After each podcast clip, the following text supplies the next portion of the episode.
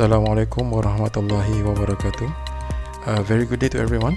And uh, today, uh, after a long pause, um, we are going to meet again uh, in this podcast of mine. And uh, for the first podcast of 2020, I would like to review a book um, entitled uh, The Prisoner in His Palace Saddam Hussein, His American Guards, and What History Leaves Unsaid by Will Barton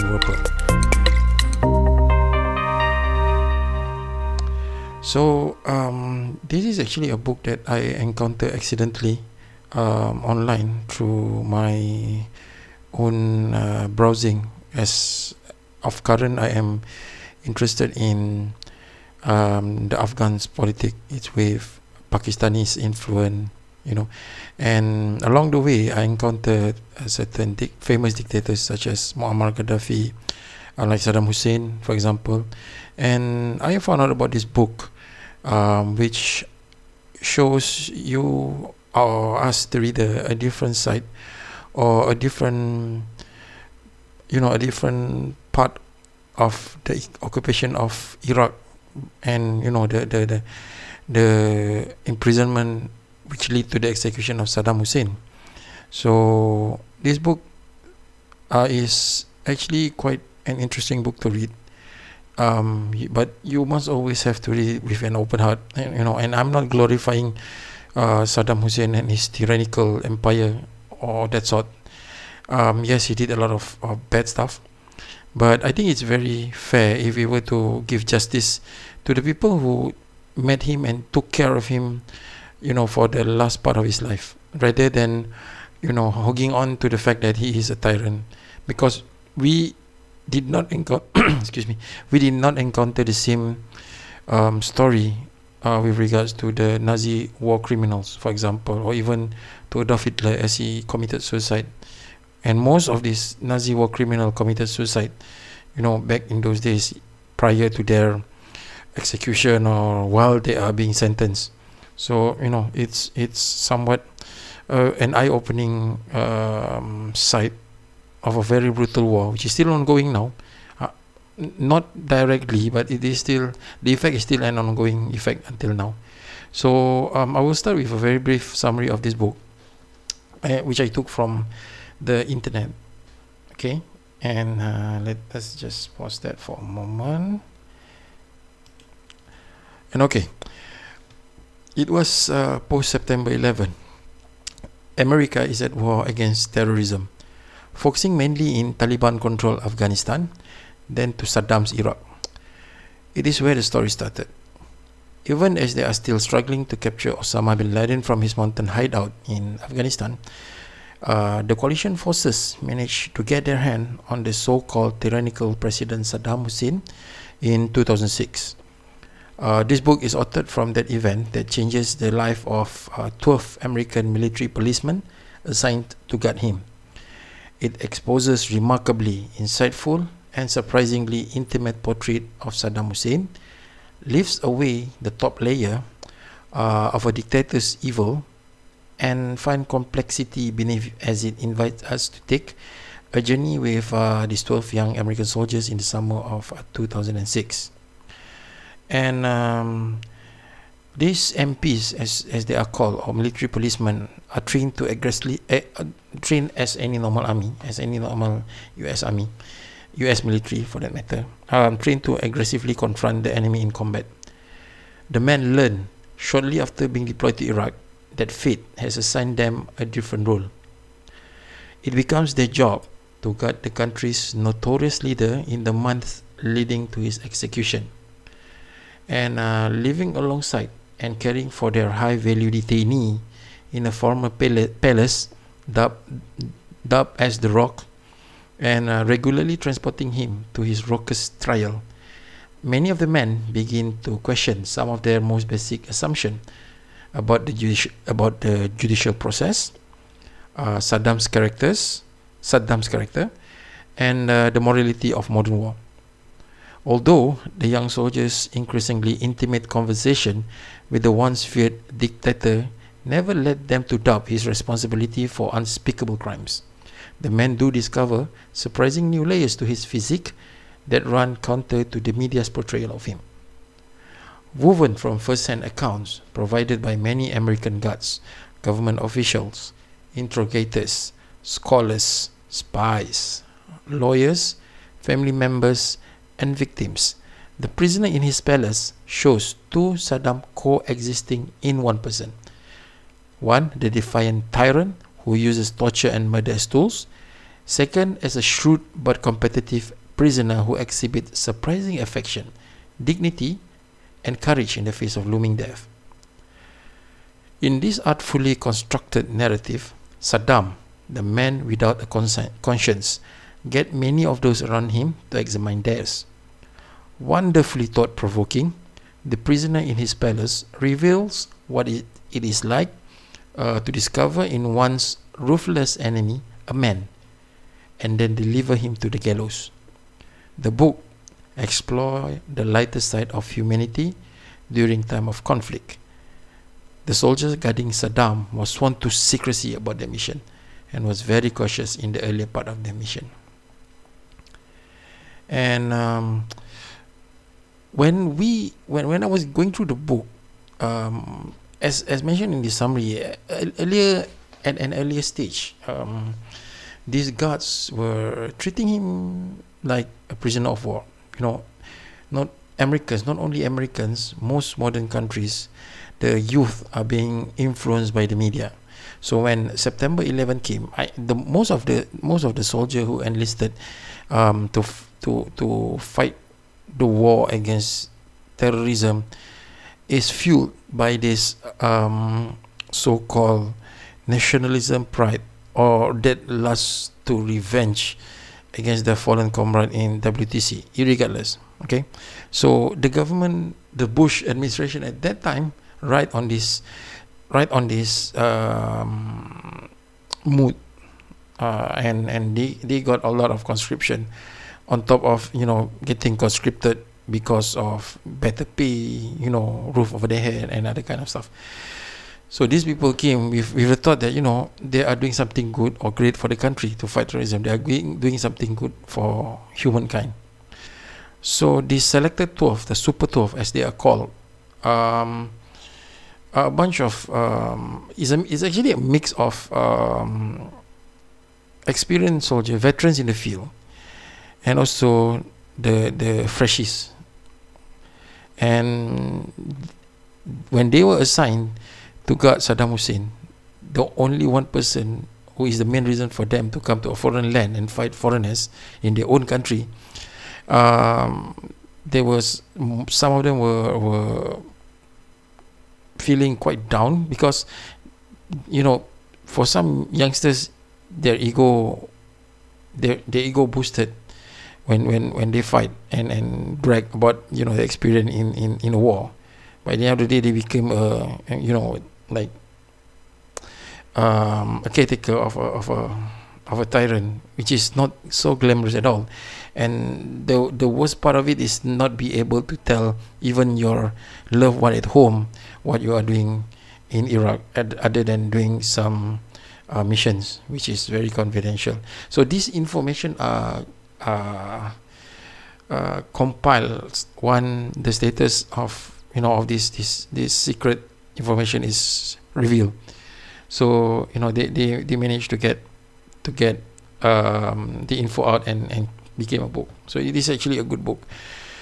Um, what happened in the first day? They found out that Saddam was very, very, very tidy person. He's a very tidy person. He's very smart. He is very concerned about his appearance, as you can see in all these clips online that you can find about Saddam and when, when he was in his um, in his court session, um, he is well dressed, minus for the part that he didn't shave. He is a freak. He's he's a person who is very uh, how do you call that? He's, he's, he, he is very serious about his hygiene. And people who come around him, he rarely shakes hands with people. And even in, in, in his condition at that time, he was still very, very, very hygienic. So he wipes his places a lot. He has this like like like as mentioned in in in the summary coexistence of two Saddam in one body So one Saddam is very ruthless, and the one Saddam is just you know a plain old guy. So one of his trademark is his Cuban cigar, and uh, he had he was introduced to this cigar by Fidel Castro. Okay, and the, the, the method of this book written somewhat introduce you um, about briefly about Saddam's background through flashback, and uh, it brings you into the situation at that time where this guard was forced to take care of him, and at the same time they were they became very friendly with him, even though they don't speak the same language. Saddam Hussein had had an Arabic translator from Leb- Lebanon to translate for him, and whatever he whatever they saw about Saddam is nothing as what the media portrays. He uh, have he was given, for example, he was given you know an outdoor time for him to to walk and exercise, and the soldiers one of the soldiers regarding him he has his own office, so-called office. He took pride of that small patch of room in his cell for him to write his judgment, for him to to, to write his defense for his, his decision.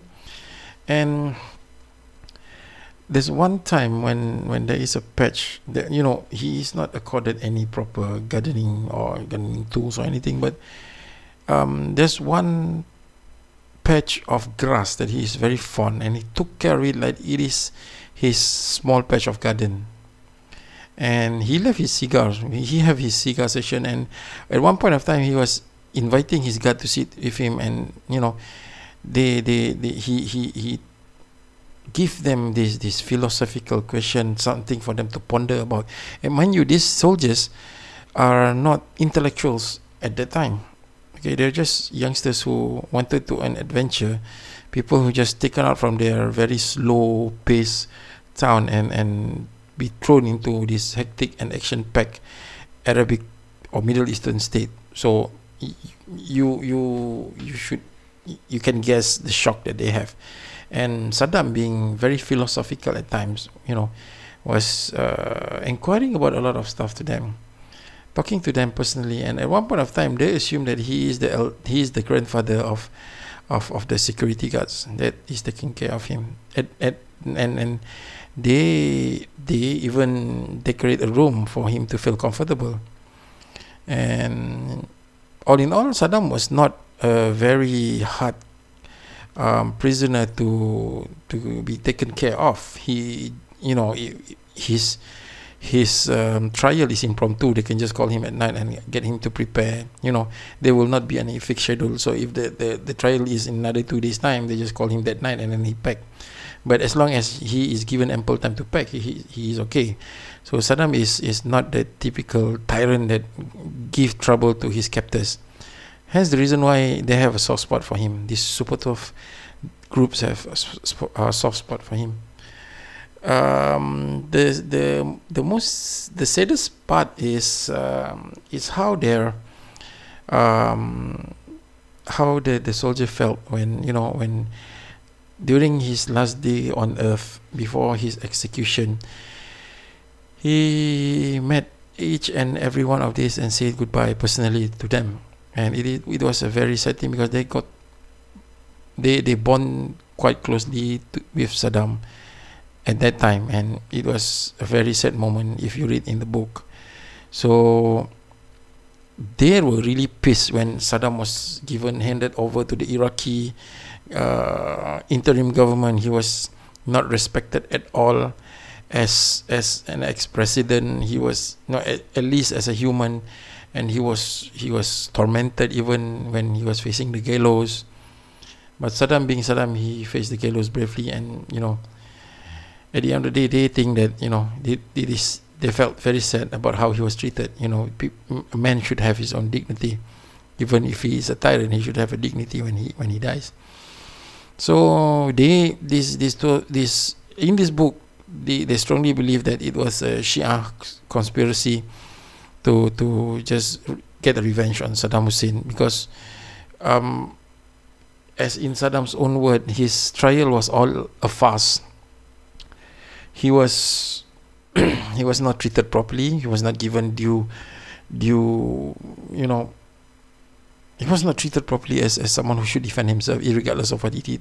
So the principle of law was not uh, was not even implemented in his in his in his trial. So he is, he claimed that he is a kangaroo court. And if you if you check all the YouTube channel portraying his trial, you will see him giving more speech than defending himself.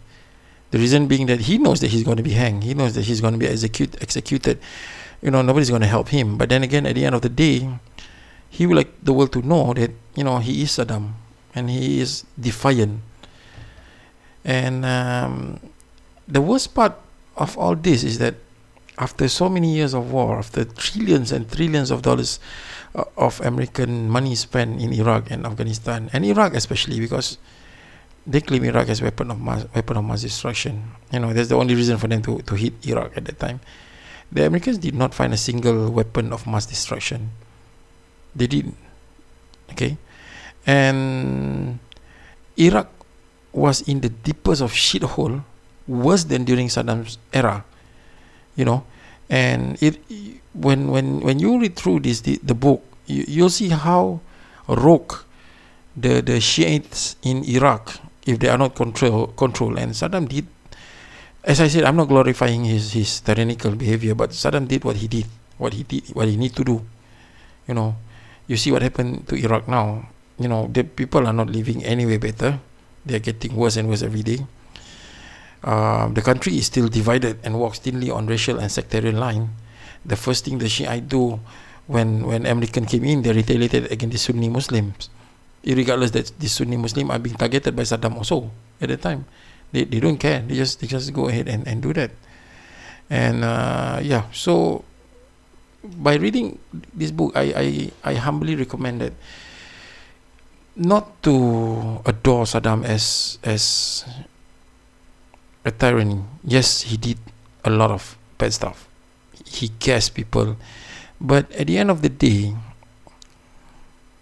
we should see the human context of it. You know, this country, I mean, I was reading a book on Afghanistan. I was I started reading a book on Afghanistan when I was in KL. I, I started reading the the bookseller of Kabul, you know, and then I, I continued reading I am Malala late I know, but yeah, at least I am Malala. And then I went to read uh, Masoud, his latest biography on Kindle. And then uh, his opponent, I, I, you know, and uh, Abdul Rashid Dostum, his biography. From what I can see is that this this Middle Eastern country, this small small Asian Central Asian country, are being they are just born in the bigger picture by these capitalist and and these socialist countries, and you know it's just sad to see how this this this strong tribe, you know, this very once a very strong civilization, being reduced to rubble, you know, just because of other countries. Um, other countries' uh, interest on them. You know, they were not given the due respect at all. So any country that that that the American put their marks on, it will never be the same. It will be getting worse and worse. Okay, so yeah, I rec- highly recommend this book for you to read, and uh, maybe once you get through this, you can start having a different picture, not only about Saddam, but also about the the the the, the U.S. Army who who who was sent to Iraq to to fight the war on terror. Most of them, they're just human. They're just young boys. And to all you haters of American policy, hate the government. Don't hate the people, man. So until then, um, I think that will be all for this session of book review my next podcast will be another book review about uh, Dostum. And once I'm done with my book on Pakistan, then I I can I can relate something about the Pakistani connection in Afghanistan instability. So click on the follow button, share, and feel free to write at the email at the description of, of, of this podcast. So until then. Uh, Assalamualaikum warahmatullahi wabarakatuh and uh, have a blast bye bye